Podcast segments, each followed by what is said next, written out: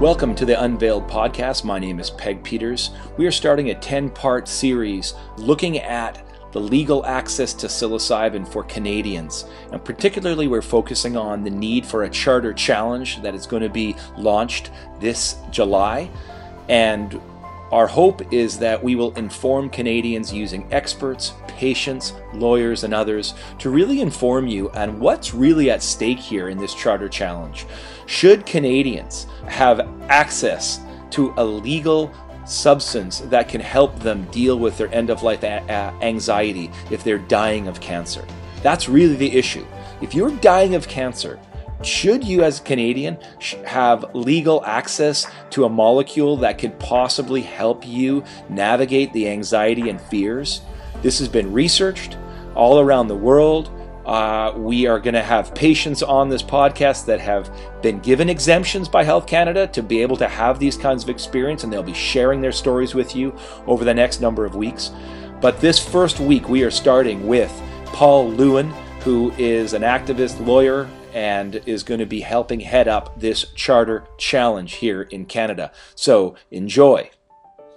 Thanks so much for joining me here today, Paul. Uh, Paul Lewin is a, a, lawyer, cannabis activist lawyer, and has been really involved in helping uh, legalize access to cannabis in Canada. And we are looking at the issue of the charter challenge for psilocybin and the rights of Canadians to access this medicine very few people in Canada understand what's really at stake here.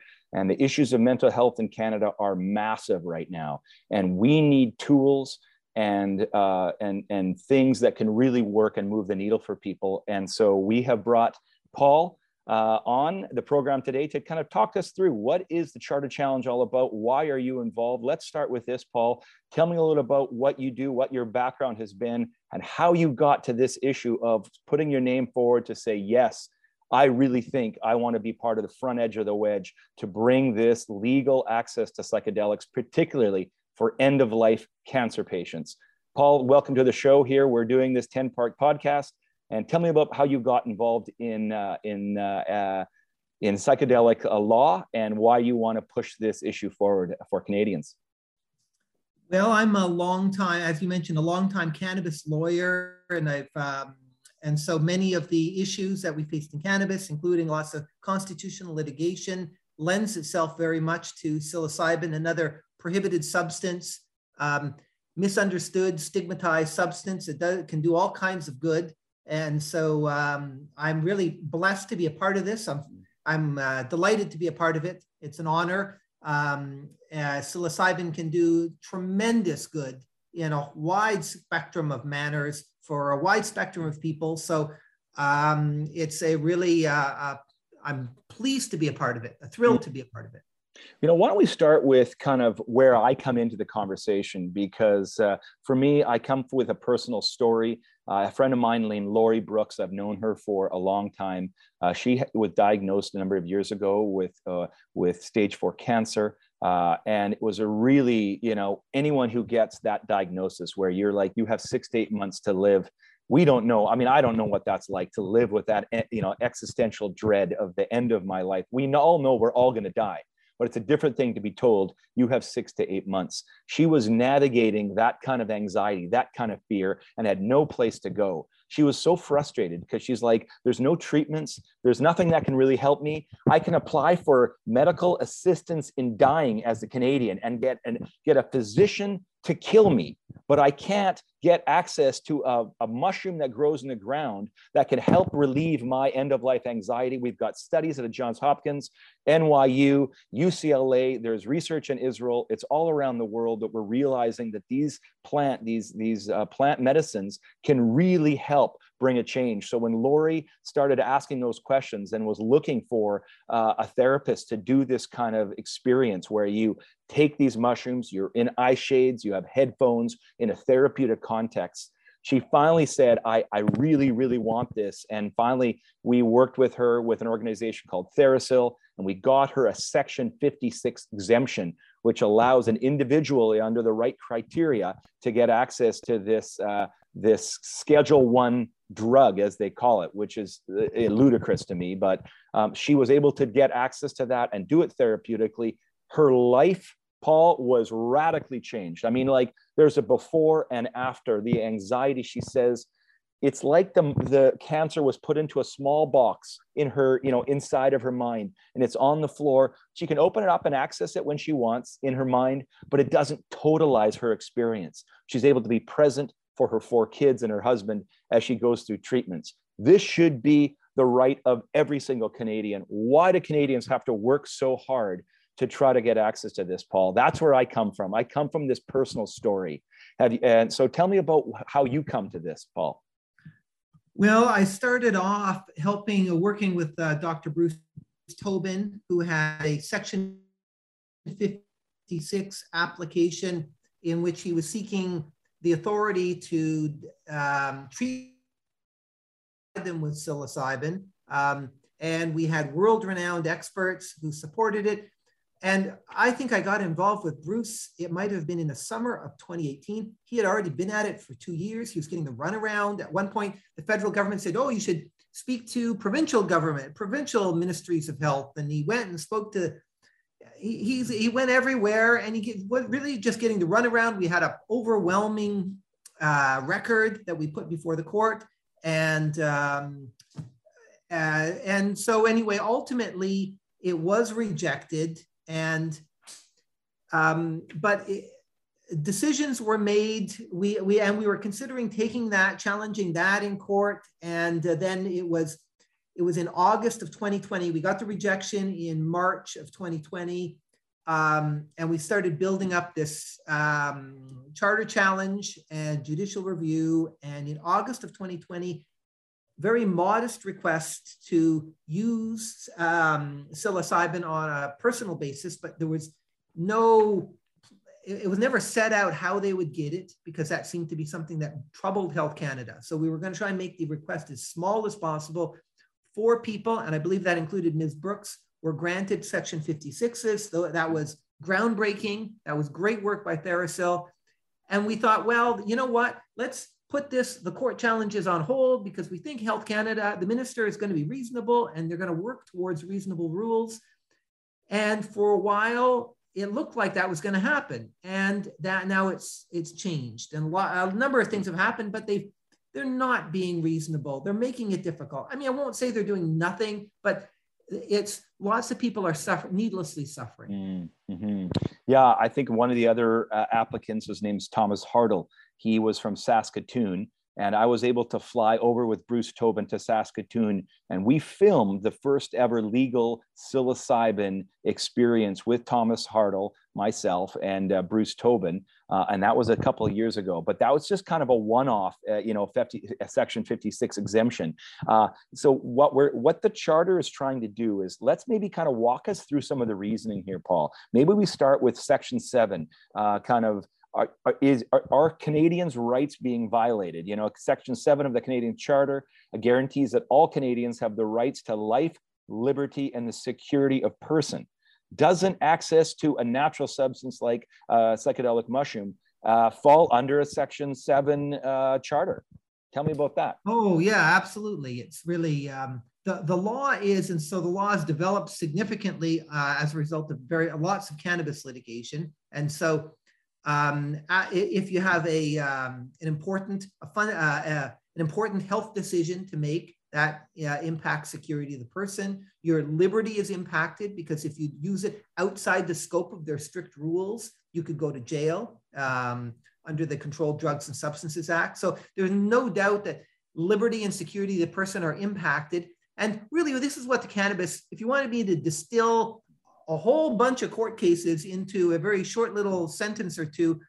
Um, Canadians have the right to reasonable access um, to medical psilocybin. That's uh, so, um, and so the debate would be what's reasonable access, but um, the government can't put barriers between Canadians and access. Then that doesn't mean the government has to pay for it or that the government has to provide it, but they can't put walls between Canadians who are in serious, have serious health issues and uh, treat reasonable treatment. Hmm. Um, reasonable, so how... reasonable choices. And I'll note this too, that word reasonable is really key because you know, a lot of researchers and scientists spend a lot of time trying to get a drug identification number for psilocybin, and they're doing good work, and I applaud them, and I'm glad they're doing that. But that's not the test uh, that a judge would make, uh, that the judge uh, has to make uh, when the matter comes before the court. Question isn't, um, does it have a drug identification number? Then you're legal, but if not, then I'm sorry, you're gonna have to suffer in silence, even though this is really is a reasonable choice that you're making. The, the, and I guess to put it another way, this is a, I, I like to use this. Um, the question, if I came to a bridge and the bridge was, uh, before I was going to walk over it, I might look to see, does it look stable? Or Was it, is it properly constructed? Um, and uh, maybe if it wasn't meet regulator standards, I might not go over it. Uh, I might take a different route. But if I'm being chased by a bear, mm. I'm running over that bridge. And really, these people, they're being chased by a bear right now. And for wow. the government to say, sorry, we haven't done enough testing on this bridge yet, um, that's, that's not right. Yeah, and I think particularly when, uh, yes, maybe ca- Canadians have not had funded studies. We haven't had a lot of funded studies in Canada. There are some going on right now, clinical trials, but this is a little bit naive to say there is no testing. We we know that there we have a history of using these substances in the 50s and 60s in Canada. The word psychedelic, which means mind manifesting, was first coined in Canada in a Weyburn Mental Hospital just uh, in Saskatchewan. So this is uh, Canada has a history of using these substances. It was the war on drugs in 1974. Canada followed suit uh, in this from the United States to shut down access to psychedelics, LSD, psilocybin, and others but there was at least a decade of amazing research being done on the, the, the, actual medical benefits of these substances. And to say there is we have no we have no research is absolutely naive and and uh, and really misinformed because there's lots of research going on. And i hope health canada begins to wake up and see that canadians are desperate for access to these medicines.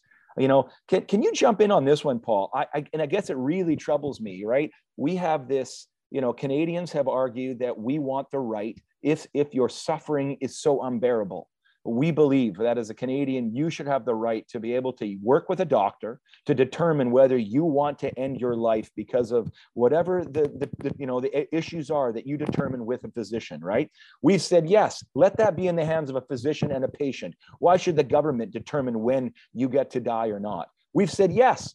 So if we've said yes to that, can you help me understand, Paul, why we can't get Canadians access to something like psilocybin that has zero, zero, we'd have zero deaths. This is one of the safest molecules on our planet.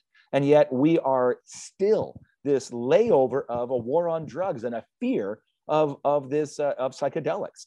Can you help me understand how we can have MAID and yet we don't have access to something that can allow people to live?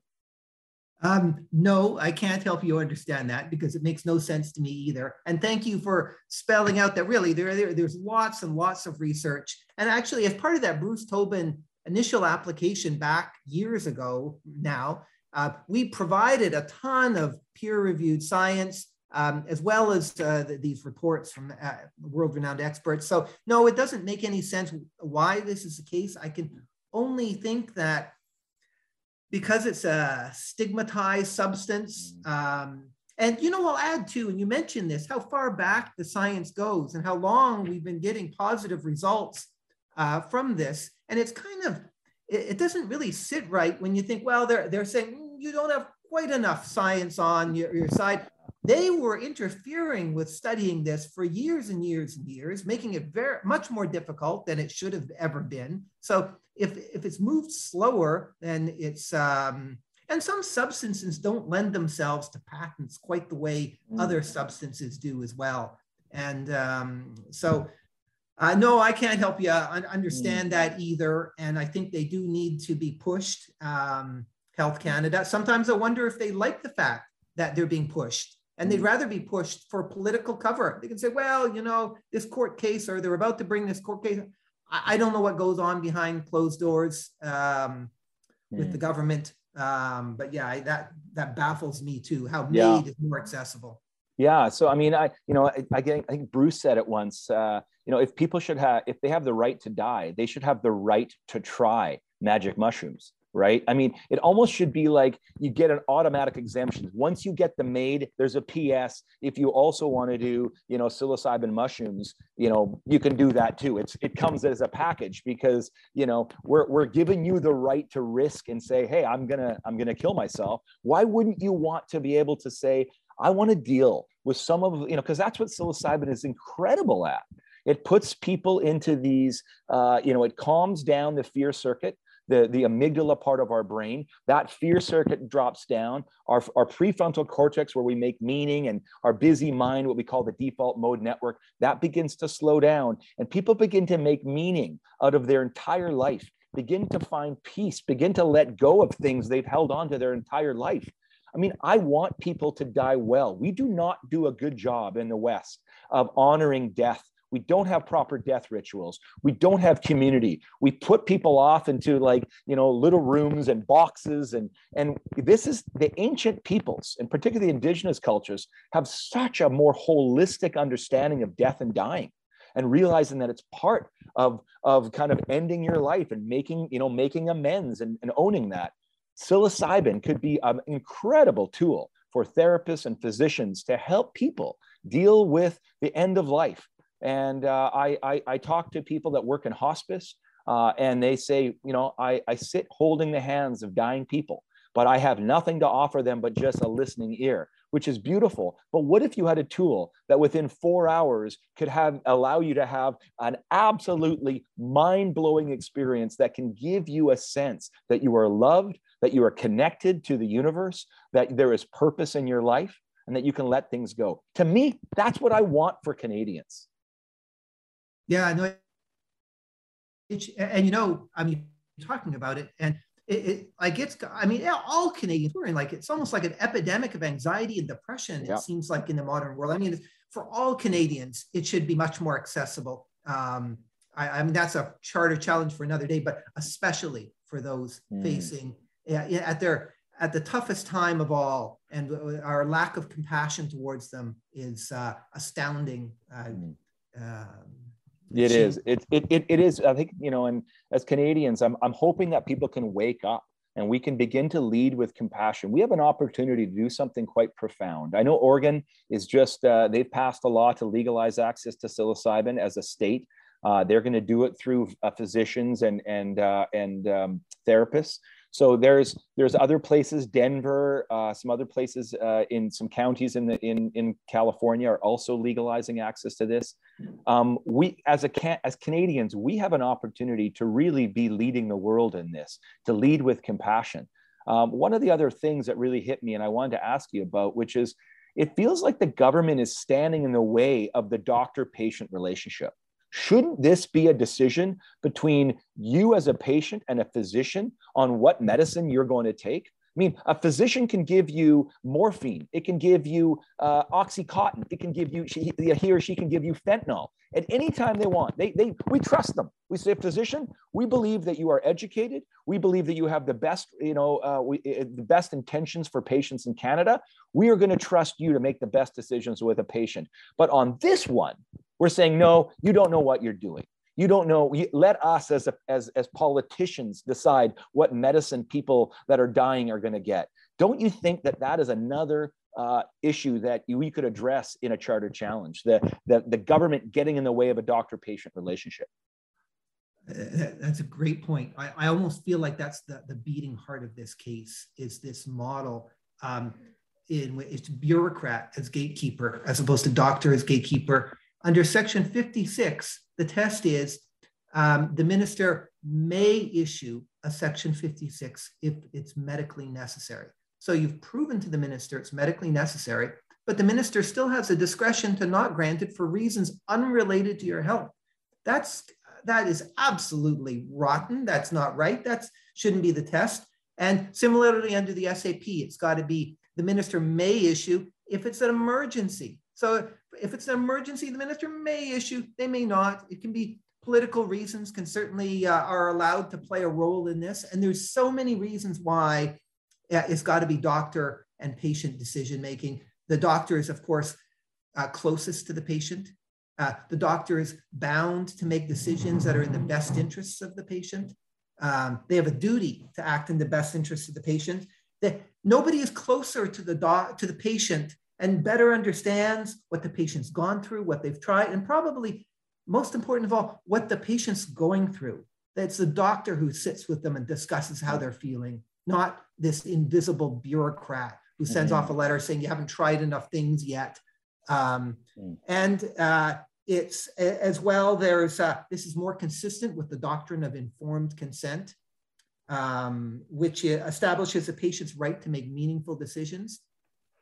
There's also something else um, that called patient-centered care that I've learned about over the last two years, and that's um, that's a movement all over the world, and it's been strongly endorsed in Canada, embraced in Canada. It's a, the, everyone agrees this is more therapeutic um, for patients. And what it does is it empowers the patient to play a, an active role in their treatment, to guide how they want their treatment to be.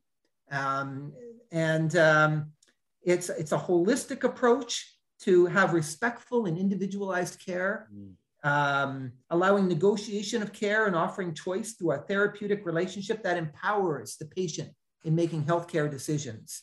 And uh, everyone agrees this is a great thing. And this, and of course, when the patient's making these decisions, especially at such a critical time and such a unique type of treatment as psilocybin, this is very much something that should be all in the hands of the patient in consultation with their doctor. And to have a bureaucrat making the final call, that is completely contrary to all of it. It's just not right at all. And you know, when you, you leave it in the hands of the bureaucrat, if there's a refusal, a patient of modest means has to hire a lawyer and go bring a judicial review to federal court. This is not practical at all. This, this isn't how healthcare should be in Canada. Um, I, I, see this doctor as gatekeeper as being the maybe the single biggest issue on this challenge. Mm-hmm.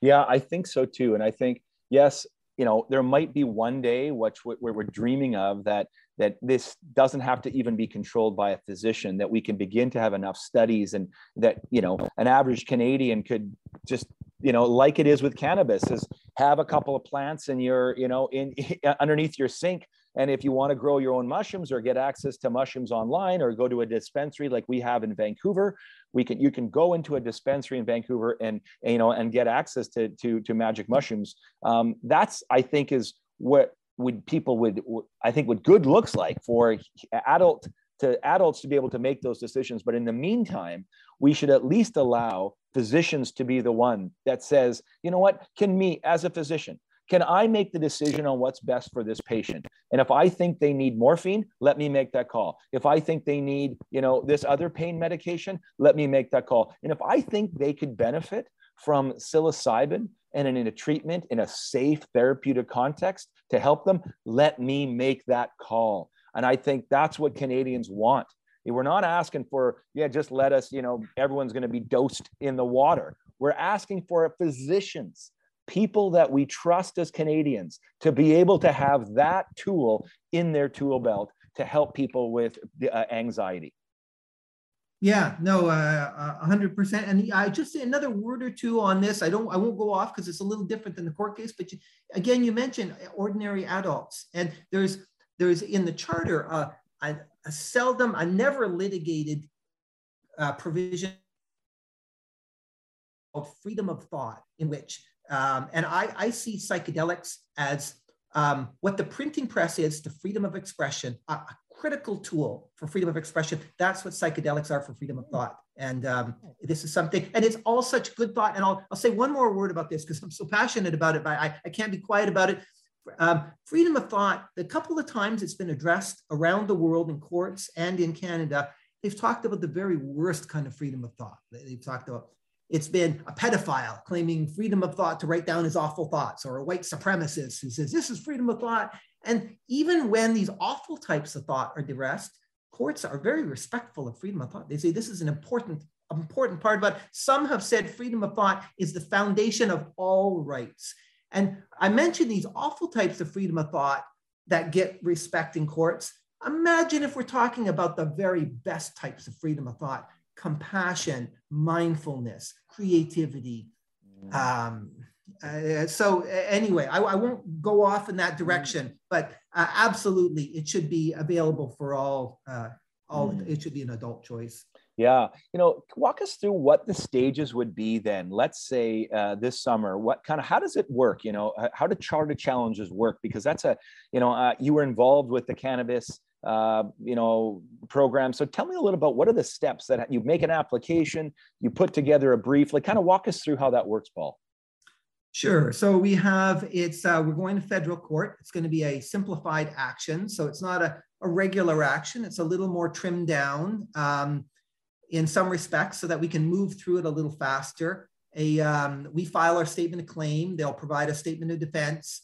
Um, we exchange documents. There's a, a, more trimmed down discovery um, that uh, goes back and forth.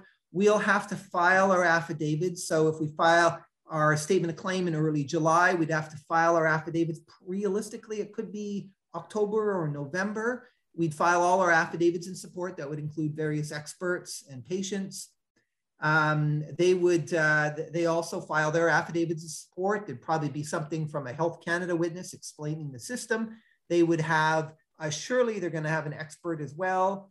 Um, we'll have a few of them. Um, and uh, we'll have experts talking about how the system is played out, uh, which is really important that like these limited section 56s that have been granted, TheraPsil went on an odyssey, a public mm-hmm. relations odyssey, trying to get these over the finish line. I mentioned Bruce and all the work he did. There's been so much that's gone on to get to these small, tiny developments that the court needs to know the government just didn't decide to do that. It took a heck of a lot of work to get even a little bit out of them. Uh, so anyway, we'd file all these materials and then there'd be um, and then eventually we would get hearing dates in which there'd be cross examinations and final submissions. Uh, we would, in advance as well, we'd file um, a document setting out our legal arguments. Um, and the law is pretty well developed. I, I don't think it's really uh, legal arguments, and I, I, don't think it turns on the facts either. The facts are mm. overwhelming. This is mm. um, mm. it's a powerful argument. Uh, yeah. Uh, I, I, would hope that the government, seeing these stories, would really say, you know what, are we going to fight these dying people? Are we going to fight mm-hmm. these people uh, facing this terrible struggle? Or are we going to say, you know what, we, we've got to make some changes? Yeah, yeah. Now, is there a possibility that as you put your application into the court, they begin to start seeing some pressure and they're like, you know what, we don't want to, because at the end of the day, why would they waste Canadian taxpayers' dollars? We're talking court, as you know, as a lawyer. I mean, we're talking about you know, hourly rates that are just absurd, of course, right? And that's how it works. There's just hundreds of thousands of dollars. Do Canadians want to be able to use their taxpayer dollars to be able to fight this thing that the average Canadian is like, why do we even have this? Going on in the books anyways. Like is there a possibility that they just say okay it's like we give you know it's like we give up we don't even want to fight it and they kind of strike down the law and then push it back to the parliament to say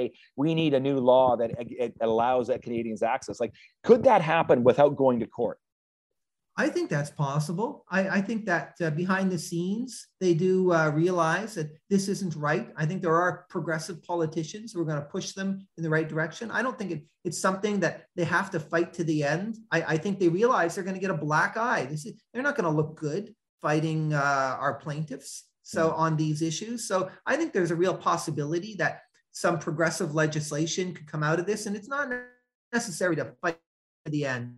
Mm. Yeah, um, uh, so yeah, no, I'm very hopeful that yeah. uh, there's going to be.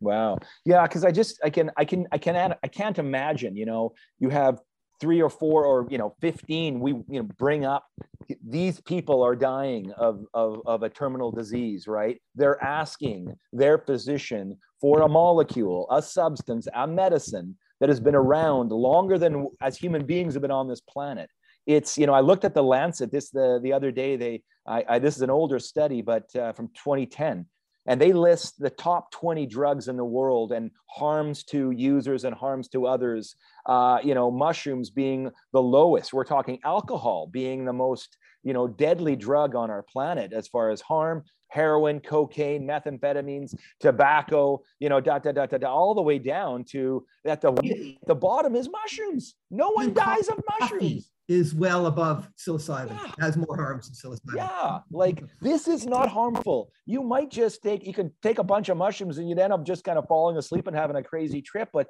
no one is not no one is dying or being harmed by these substances. We actually have receptors our 5H2A receptor in our brain beautifully locks in with the psilocybin molecule. It's like we've evolved and been designed for that lock and key, just like with cannabis. We have cannabinoid receptors that are designed and evolved in our body to connect in with the cannabis molecule. Like biology, this is our bodies have evolved alongside these natural plants and they're for our benefit. And there are societies that have done this for tens of thousands of years. And somehow in the last 50, we've said, no, we do not want you to use plant medicines. You have to use only these chemicals made by pharmaceutical companies. And that to me is a tragedy and needs to be changed in our era. Yeah, no, I think I think there's kind of this thing about psychoactive substances that we have this fear of thinking differently. Um, but I, I, also think it's changing, and this war on drugs is widely understood as a failure. And so um, it's not, and that's part of the reason I say I don't. I don't know if they're going to fight us to the death uh, mm. the way they used to with cannabis. I mean, that was a different era. Many of those cases are 20 plus years ago, but now I, I think it's a different world. And uh, those old nutty beliefs, which didn't serve anyone, I. Uh, it's shocking looking at court cases, uh, even for psilocybin. I, I see sentencing decisions in which there's no understanding whatsoever of the substance before the court. And the judge will say, well, I guess we'll give you a year for selling a bit of psilocybin. Wow. Uh, wow. Like yeah. it, it's it's it's shocking to me that we're we are criminalizing. I mean it's you know i think people are coming waking up to how absurd it is that people were ever put in jail for cannabis charges right? Like you got caught with a joint in your car and now you're in jail for life in the states. Like it's just it's just absolutely ludicrous right? We're realizing that that era was wrong. Now we are going to look back as a people and we are going to just be you know we're, going to be shocked that we ever criminalize these these uh, substances. And i think there's been enough now research and kind of understanding about why this war on drugs happened in the early 70s people were not wanting to go to that vietnam war they got waken up woken up to the idea of like why do i want to go and murder on behalf of a war that doesn't make any sense in southeast asia? And they were taking lsd and mushrooms and kind of going no we're, we're not we're not killing. And the government said no you are killing. That's going to be illegal. We need you to have a gun and start shooting on our behalf. And i think that then they outlawed it. And i think that's exactly what happened. And canada got on board with that as well. And i was talking to a friend of mine who was uh, she's 81 now and she was a psychologist in the 70s in the UBC and she talked she told these horror stories about she was doing 10 years of research at UBC using these mushrooms and using LSD finding incredible breakthroughs. And she said then we got raided in about 1978 our, our clinic we were PhD research. We got raided by the RCMP. People were put in jail, and the whole thing got shut down. And she said it was devastating because we were helping people, and now all of that had to go underground. And she said, and I had to stop my research. 40 years later, she just is now starting again in her 80s working with people with these substances. And I'm like, I want to have you on the podcast because you are an incredible person that has been waiting 40 years to get back to your research that was outlawed. So I think we're going to see a renaissance, aren't we, Paul? I, I think so too. It's interesting hearing you talk about like the old, old days.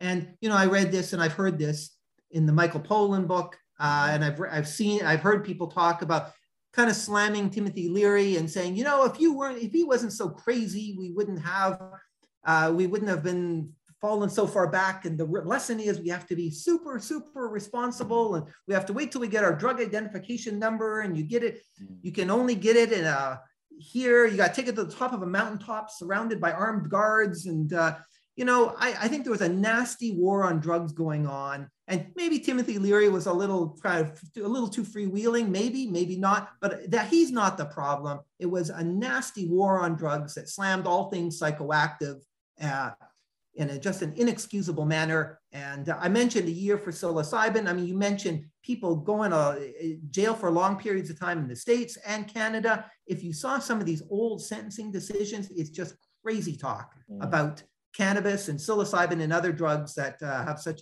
tremendous potential and all the while rotten pharmaceuticals are being we're being encouraged to gobble them down uh, including the, this awful opioid epidemic, which ironically, of course, psilocybin can help counteract yes, as well as yes. Uh, oh man, I uh, just was uh, had a conversation with a, a, a, a, man who was navigating a cocaine addiction and uh, recently had a, a psilocybin experience that really allowed him see.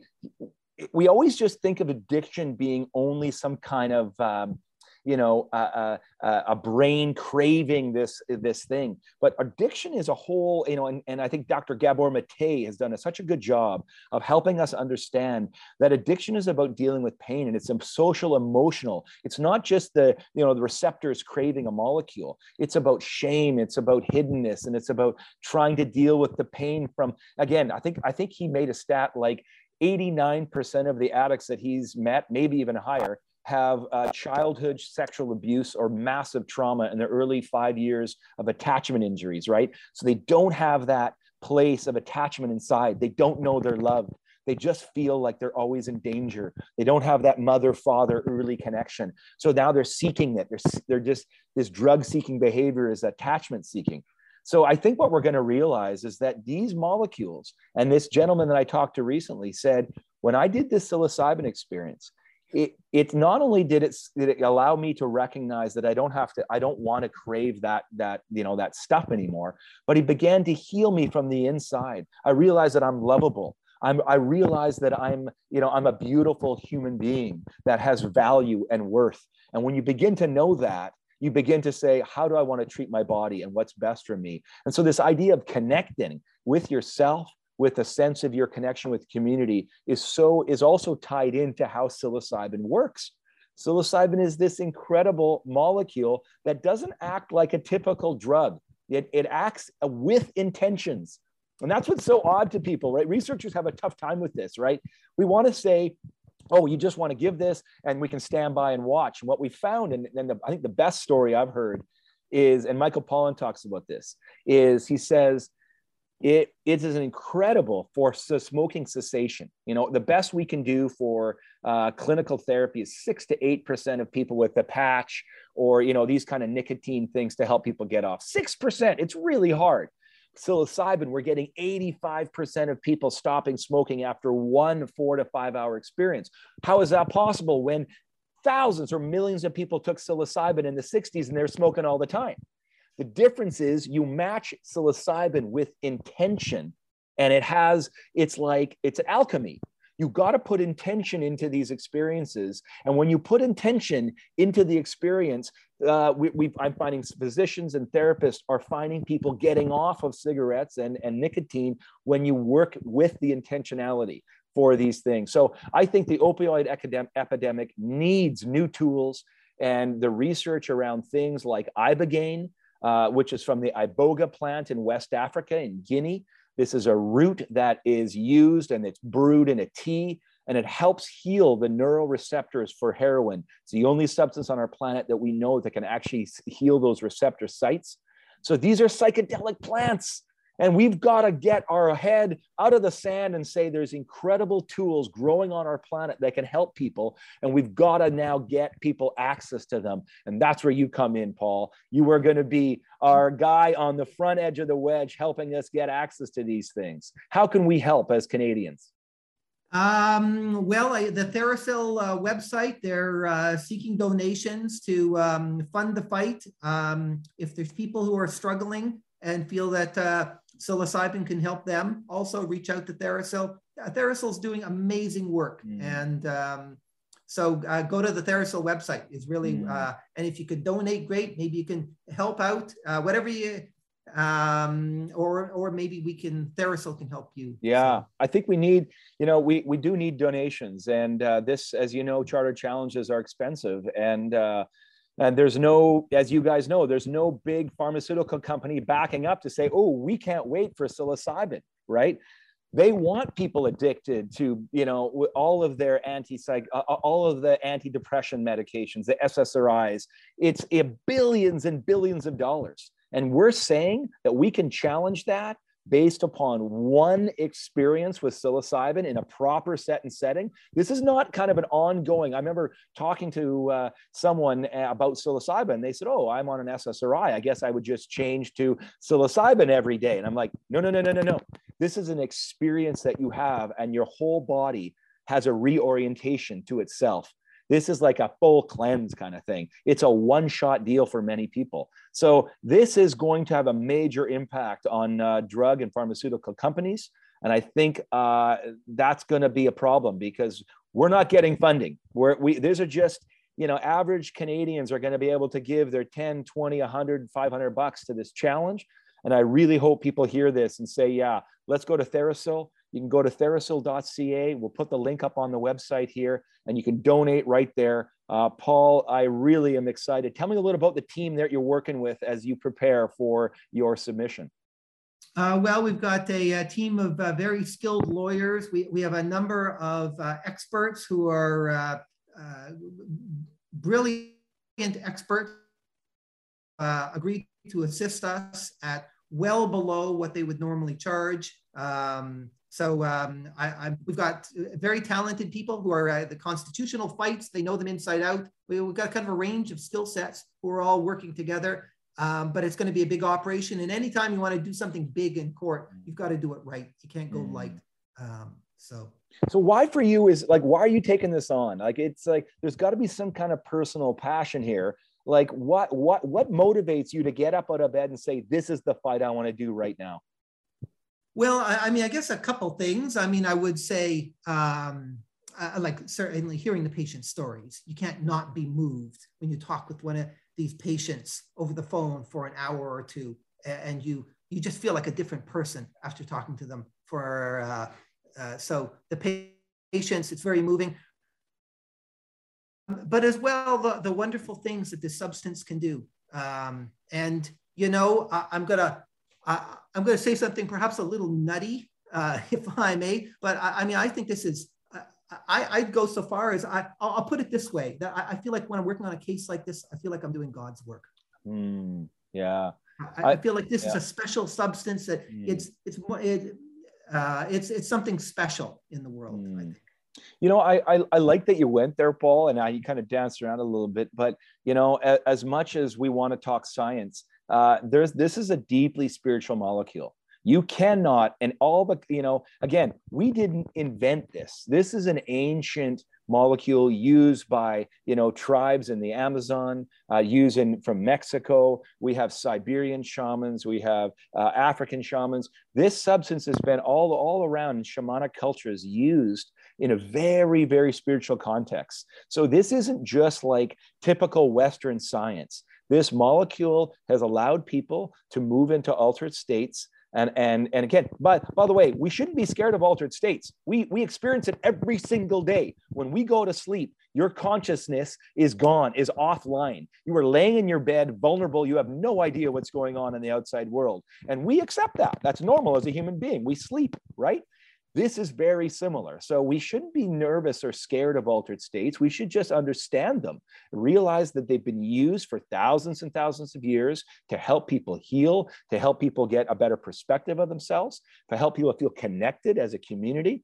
They've been used with, uh, with uh, you know, in, in larger groups. So the history of the use of this is well documented. And I think you're right, Paul, to say that this is actually a deeply spiritual uh, opportunity for you to take this and say, yeah, I want to do something right here. I want to help Canadians get access to this. And this is only the front edge of the wedge, you know? Yeah.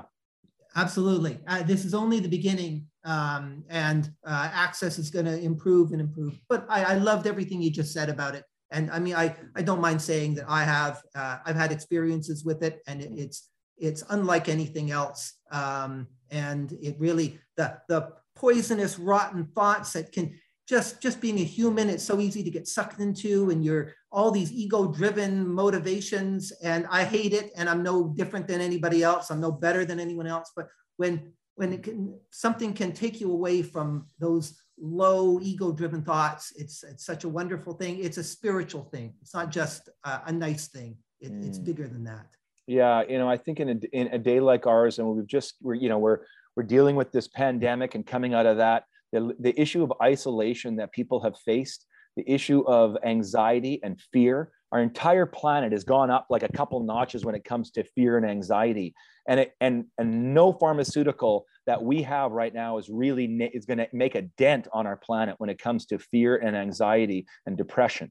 And here we have a substance that has been used again for thousands of years. We didn't just make this up, you know, a couple of years ago. There are uh, well documented c- cultures that are still using it. Mazatec uh, Indians in Mexico still use this in a shamanic way. And we can use this and understand it and bring it into our Western culture. And I think that in, in over the next 10 years, I really hope that Western medicine can begin to feel a bit more balanced and open up to the fact that we, our mind body connection needs to be way more holistic, that we heal when we're in balance. It's not just about taking a drug. It's about calming us down. It's about allowing us to feel connected with nature, with each other, and with ourselves. And so I think when we feel that and we feel love, we can be healed, we can be whole. We have a substance here that can help us do that. As Canadians, let's be front edge. Let's push the boundaries here and let's get Canadians access through physicians and their and their therapists to this substance. Uh, thank you so much, Paul, for coming on the podcast and giving your perspective. Anything you want to leave with us as we finish off our conversation?